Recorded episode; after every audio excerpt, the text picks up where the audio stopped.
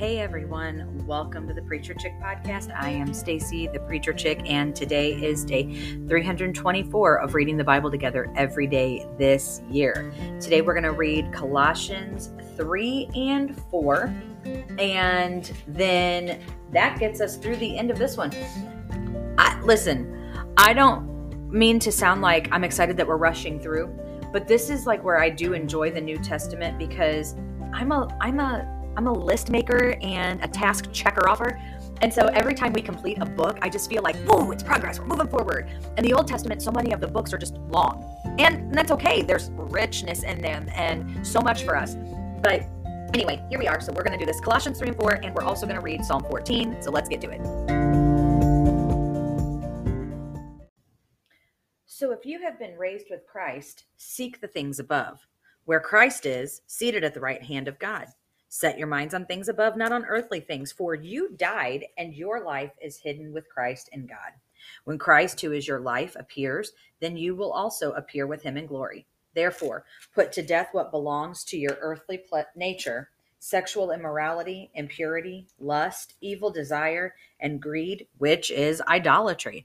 Because of these, God's wrath is coming upon the disobedient. And once you walked in these things, when you were living in them. But now put away all the following anger, wrath, malice, slander, and filthy language from your mouth. Do not lie to one another, since you have put off the old self with its practices and have put on the new self. You are being renewed in knowledge according to the image of your Creator. In Christ, there is not Greek and Jew, circumcision and uncircumcision, barbarian, Scythian, slave and free, but Christ is all and in all. Therefore, as God's chosen ones, holy and dearly loved, put on compassion, kindness, humility, and gentleness, patience, bearing with one another, and forgiving one another if anyone has a grievance against another. Just as the Lord has forgiven you, so you are also to forgive. Above all, put on love, which is the perfect bond of unity. Uh, this is the one that I feel like is just so difficult for people, I, even believers, and I don't quite understand it. And let the peace of Christ, to which you were also called in one body, rule your hearts and be thankful. Let the word of Christ dwell richly among you in all wisdom, teaching and admonishing one another through psalms, hymns, and spiritual songs, singing to God with gratitude in your hearts. And whatever you do, in word or deed, do everything in the name of the Lord Jesus, giving thanks to God the Father through him. Wives, submit to your submit yourselves to your husbands as is fitting to the Lord. Husbands, love your wives and don't be bitter toward them. Children, obey your parents in everything, for this pleases the Lord.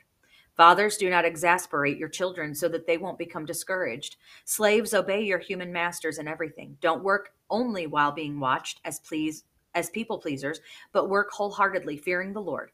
Whatever you do, do it from the heart as something done for the Lord and not for people, knowing that you will receive the reward of an inheritance from the Lord.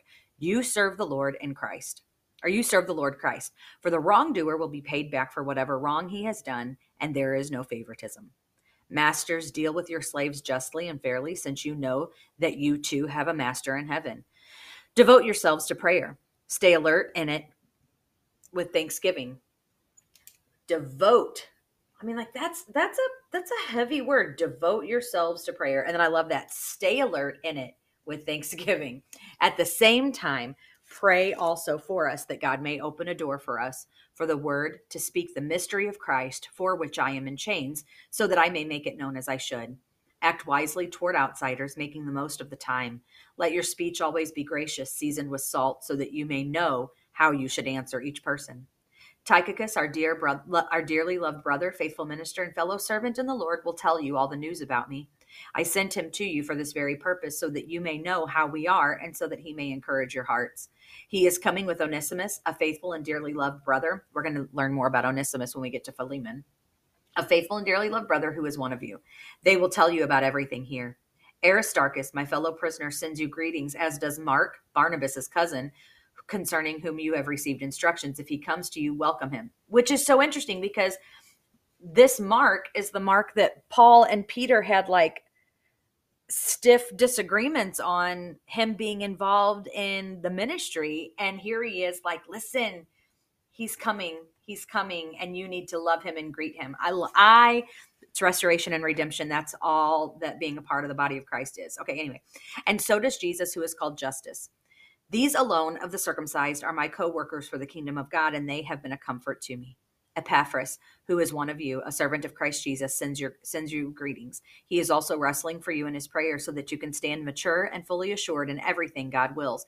For I testify about him that he works hard for you, for those in Laodicea and for those here in Hierapolis. Luke, the dearly loved physician, and Demas send you greetings. Give me uh, give me greetings to the brothers and sisters and give my greetings to the brothers and sisters in Laodicea and Nympha and the church in her home. After this letter has been read at your gathering, have it also have it read also in the church of the Laodiceans, and see that you also read the letter from Laodicea, and tell Archippus pay attention to the ministry you have received in the Lord so that you can accomplish it. I almost feel like that is come some kind of like a, a prophetic word, a word of knowledge that Paul's like pass this message on specifically to him um, and then he says, I am Paul, or I, Paul, am writing this greeting with my own hand. Remember my chains. Grace be with you. That's the end of his letter to the Colossians that he also wanted read to the church in Laodicea. That's, I, I don't know. It's beautiful to me. Okay, now for Psalm 14. The fool says in his heart, There's no God. They are corrupt. They do vile deeds. There is no one who does good. The Lord looks down from heaven on the human race to see if there is one who is wise, one who seeks God. All have turned away. All alike have become corrupt. There is no one who does good, not even one. Will, evil, will evildoers never understand? They consume my people as they consume bread. They do not call on the Lord. Then they will be filled with dread, for God is with those who are righteous. You sinners frustrate the plans of the oppressed, but the Lord is his refuge.